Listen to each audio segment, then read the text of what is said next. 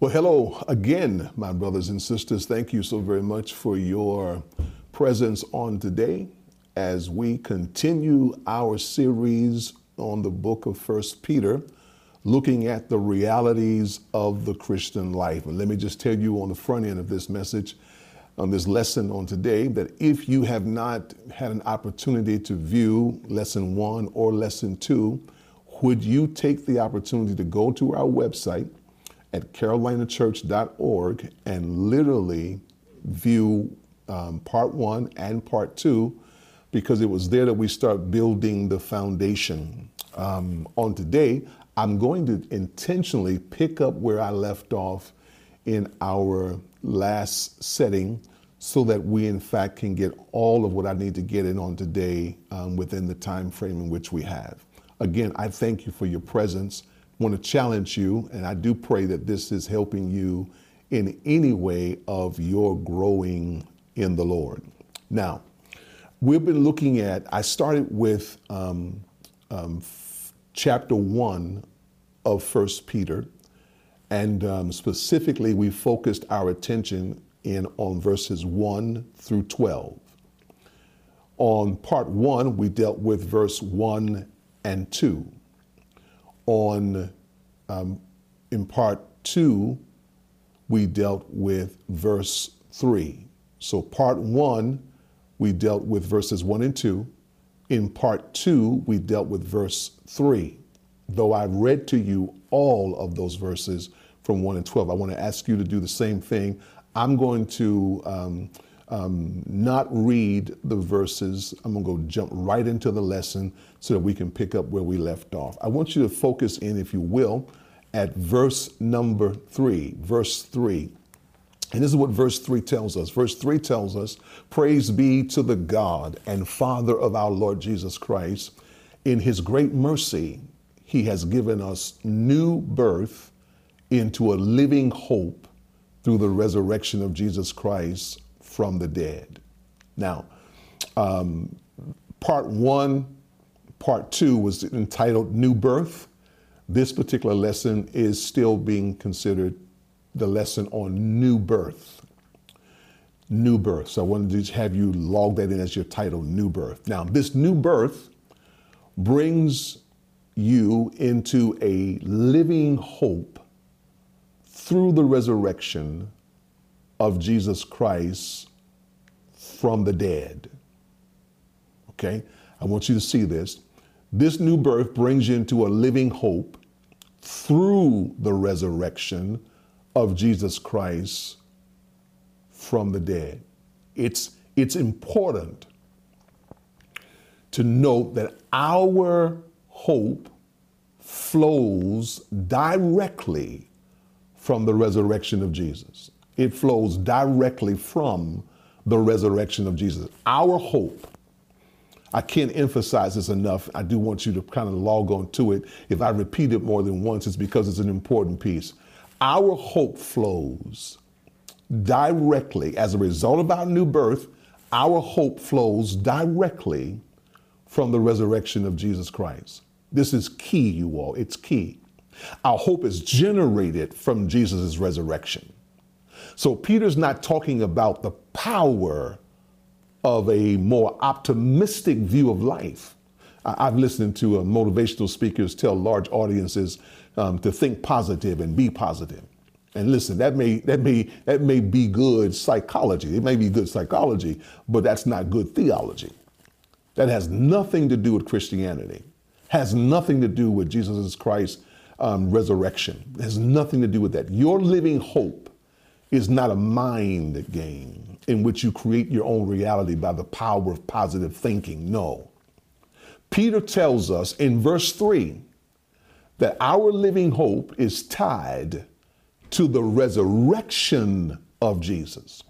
When Jesus rose from the dead, he broke the power of death, and through the new birth, the living hope of his victory touches and embraces you. God's brought you to share in the triumph of Jesus' resurrection. Death has no hold over him, and death will have no hold over you. when the moment of your death comes, whether that be through illness, old age, or what we call accident or disaster, y'all, it will be a translation out of your body into the place where God will keep us until the rapture. This right here helps us to overcome fear and to live with confidence. Okay, so I wanted to point that out in verse three as I, I, I gave you a part of verse three and in part two, but I wanted to make sure I finished that. I needed you to know and understand that our hope is in the resurrection of Jesus Christ. Let's go to verse four. Verse four. When you look at verse four, verse four would have us to know that we are kept by God's power. Now look, this is what it says in verse 4 and into an inheritance that can never perish, spoil, or fade. Y'all, this inheritance is kept in heaven for you. That's what the verse says. Peter helps you to see that you have been born again into an inheritance that can never perish, that can never spoil or fade, but it is kept in heaven for you. Your new birth has brought you into a new family. Let me say that again. Your new birth has brought you into a new family. You are a child of God, and as a member of his family, you have a share in the greatest of all inheritance. God will keep that inheritance for you until the day when Jesus Christ will come and gather the whole family together into the immediate presence of God the Father. So it's a wonderful thing to know that God is keeping a place in heaven just for you. I think that's worth noting, you all. Just go ahead and put this in your note. God is keeping a place in heaven just for you. The reservations has already been made. But not only has it been made, but how about it's been paid for by the blood of Jesus? There is an inheritance with your name on it. And when you see it, you will not be disappointed. It's important to note that Peter would have, have us to um, know that God does more than keep an inheritance for you. He also keeps you for the inheritance. Through faith, you are, according to verse 5, shielded by God's power until the coming of the salvation that is ready to be revealed in the last time. There are many of believers who believe that God has an inheritance for them in heaven, but they sometimes wonder if they're going to make it to heaven to receive it. God would have you to know that your salvation does not depend on your ability to hold on to Christ, but on Christ's ability to hold on to you. I, I, need you to get this. Your salvation does not depend on your ability to hold on to Christ but on Christ's ability to hold on to you. It does not depend on the strength of your hand, but of His, and His hand is stronger than yours. You know, that's the basis of Christian confidence or assurance. Christ is keeping an inheritance for you, and He's keeping you for the inheritance. Both are safe in his hands. And when he comes back, he will bring the two together, and the inheritance will then be yours. Hey, Pastor, Pastor, how can I know if my faith is authentic? How can I know, Pastor? How can I know if my faith is authentic? Look at verses um, 6 and 7 verses 6 and 7 helps us with this. Verses 6 and verse 7. This is what it says In this you greatly rejoice, though now for a little while you may have had to suffer grief and all kinds of trials.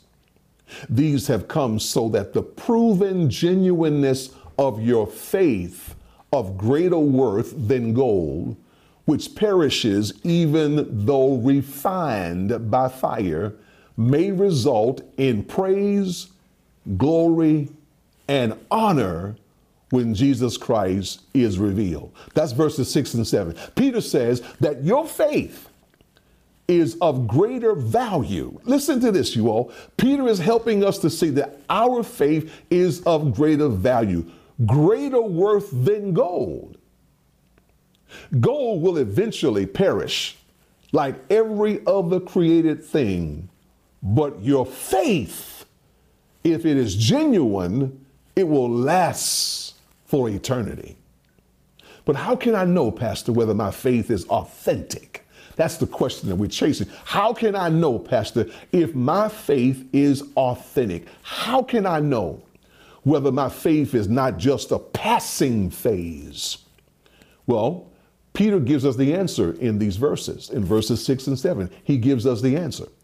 When you suffer grief in all kinds of trials, you will have all the evidence you need that your faith is authentic. Here's why. If your faith were just a human decision, or if your faith was a passing phase, then as soon as you began to suffer, you would renounce your faith and turn away from God. That's exactly what you would have done. You would have renounced your faith and you would have turned away from God. Then you would have spent the rest of your life either saying you could no longer believe in God or you will be smoldering in bitterness and resentment against God. And y'all, there, there, there are many persons, there are many persons who are like that. But the greater question is why isn't everybody like that? That's the greater question.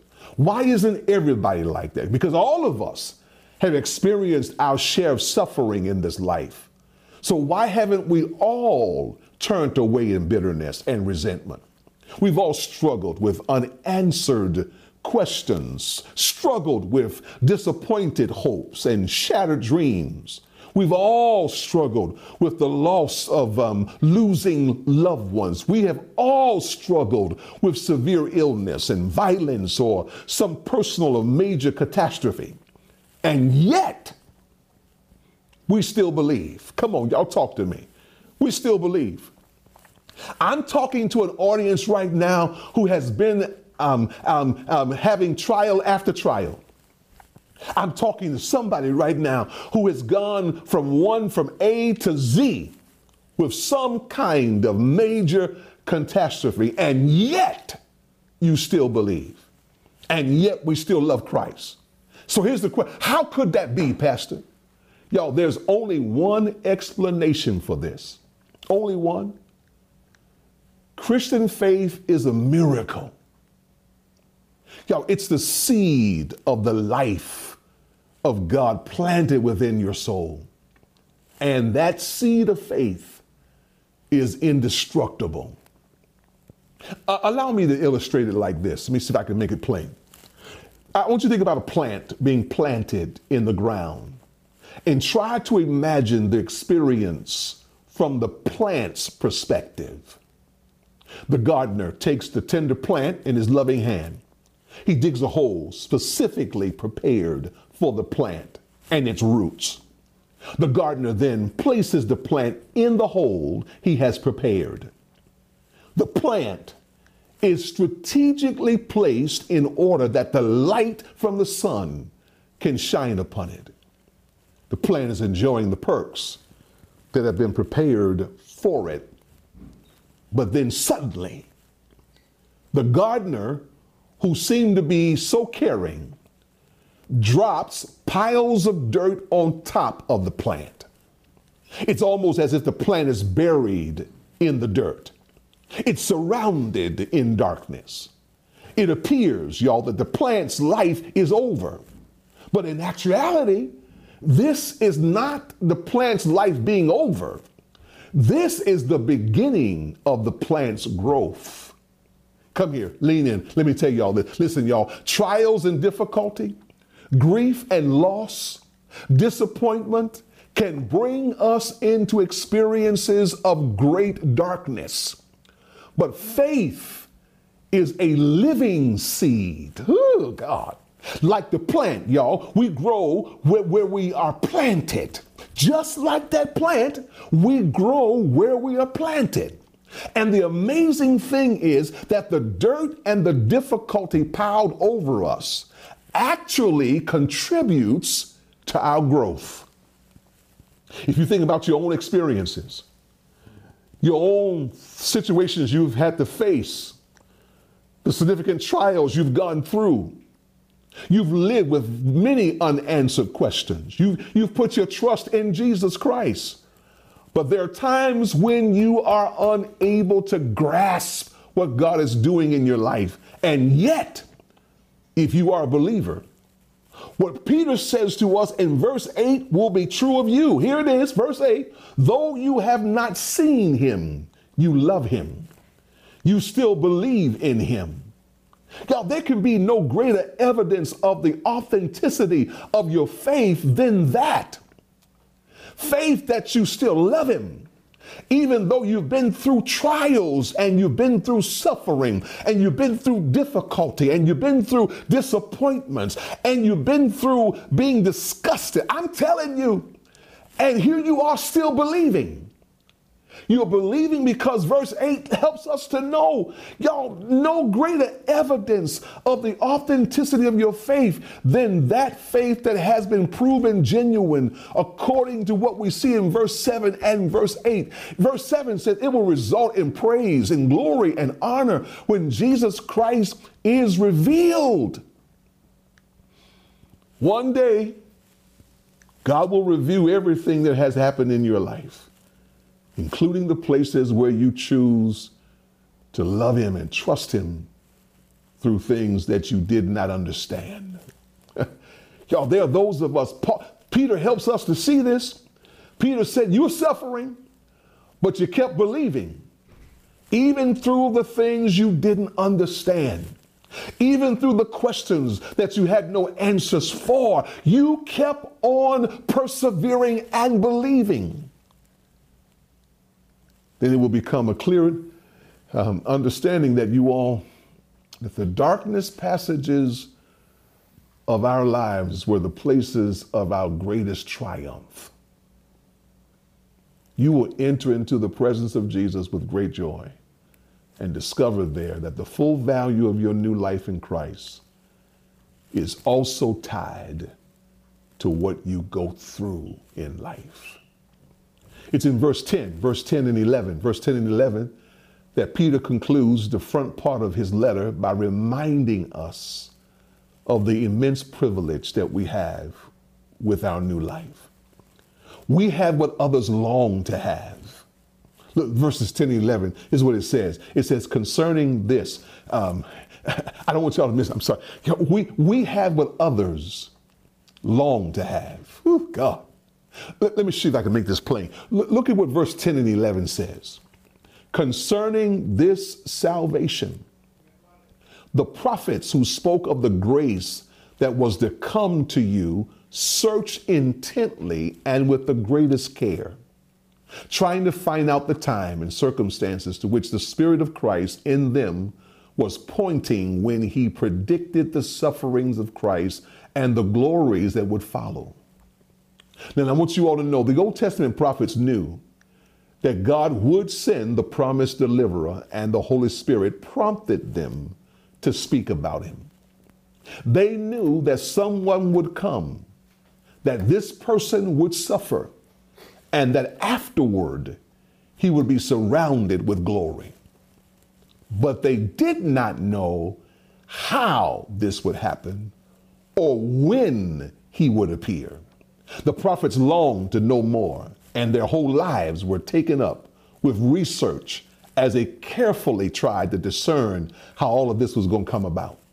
Their prophecies pointed forward to what you now experience through the new birth. We receive what Isaiah, what Moses, and Elijah longed for. Watch verse 12. Verse 12 says, It was revealed to them that they were not serving themselves, but you, when they spoke of the things that have now been told you by those who have preached the gospel to you by the Holy Spirit sent from heaven. Even angels long to look into these things. That's what verse 12 says. Peter takes this thought a step further when he writes that even the angels long to look into these things. Angels have the benefit of enjoying life in the immediate presence of God, where they worship and serve the Creator. But since they have never sinned, they cannot know what it is to be um, to be forgiven. They can't know what it is to be forgiven. They do not share our experience of grace. And they cannot begin to imagine what it must be like for the Holy Spirit of God to live inside of you.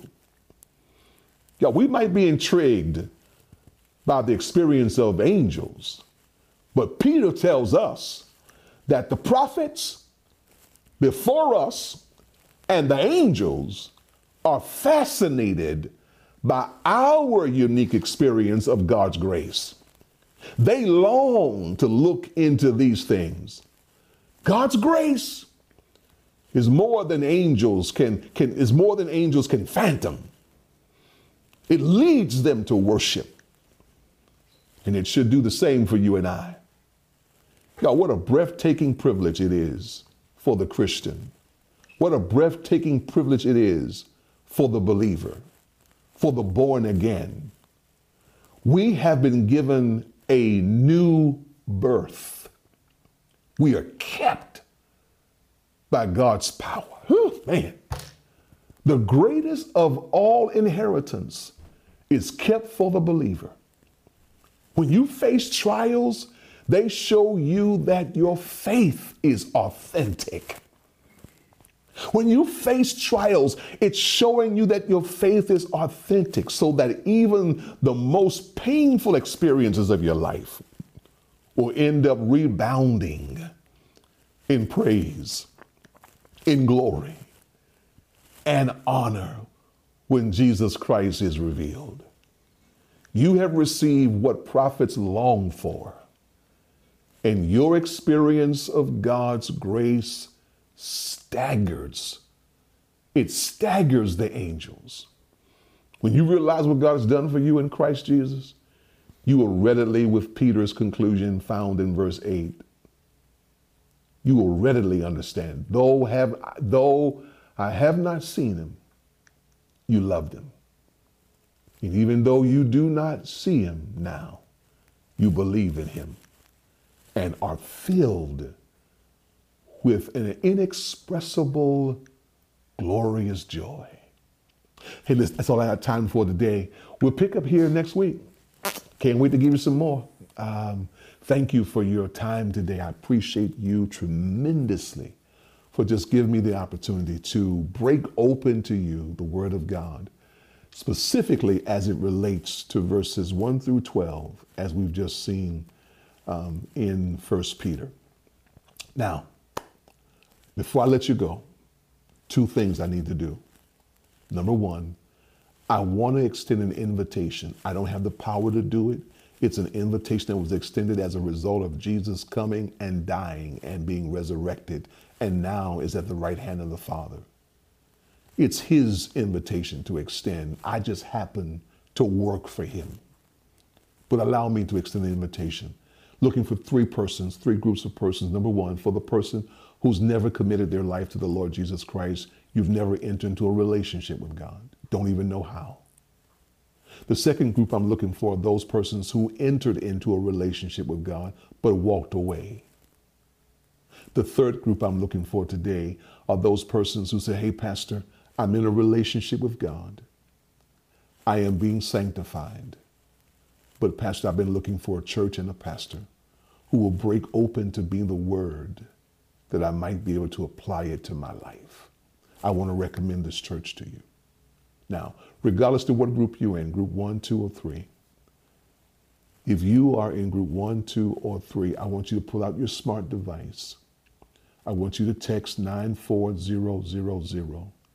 And in the chat, I want you to put connect, C O N N E C T, C M B C. It's on the screen. I want you to put that in, in the chat. And I have persons who are waiting to respond to you, whether you're in group one, group two, or group three. I just don't want time to expire without you responding to the invitation that's being extended. Before I let you go, I want to pray with you. I got to pray with you because I already know the enemy is busy and he's trying to keep you from making your decision. Let's pray. Father, in Jesus' name, I bind the hand and the activity of Satan. Satan, you are a liar. Get your hands off of them. They belong to the Lord. And so, Father, I pray now that you will infuse into the very hearts and the ears and the minds and the hearts of those persons listening to me courage to tell Satan, get thee behind me. Give them courage to make the decision to choose you. I pray now for that power, God. Do it now in Jesus' name. Amen. Here's the second thing I need you all to do for me before I let you go. Number two, is that if you, in fact, have felt the presence of God and you understand what God is doing even in this in the midst of us right now, would you consider sowing and offering a gift um, into this ministry? There are multiple ways in which you can give. It's on the screen. You can see the different ways you can give. You can give to whatever cause you would like. Just know that whatever cause it is, it will be utilized for that purpose.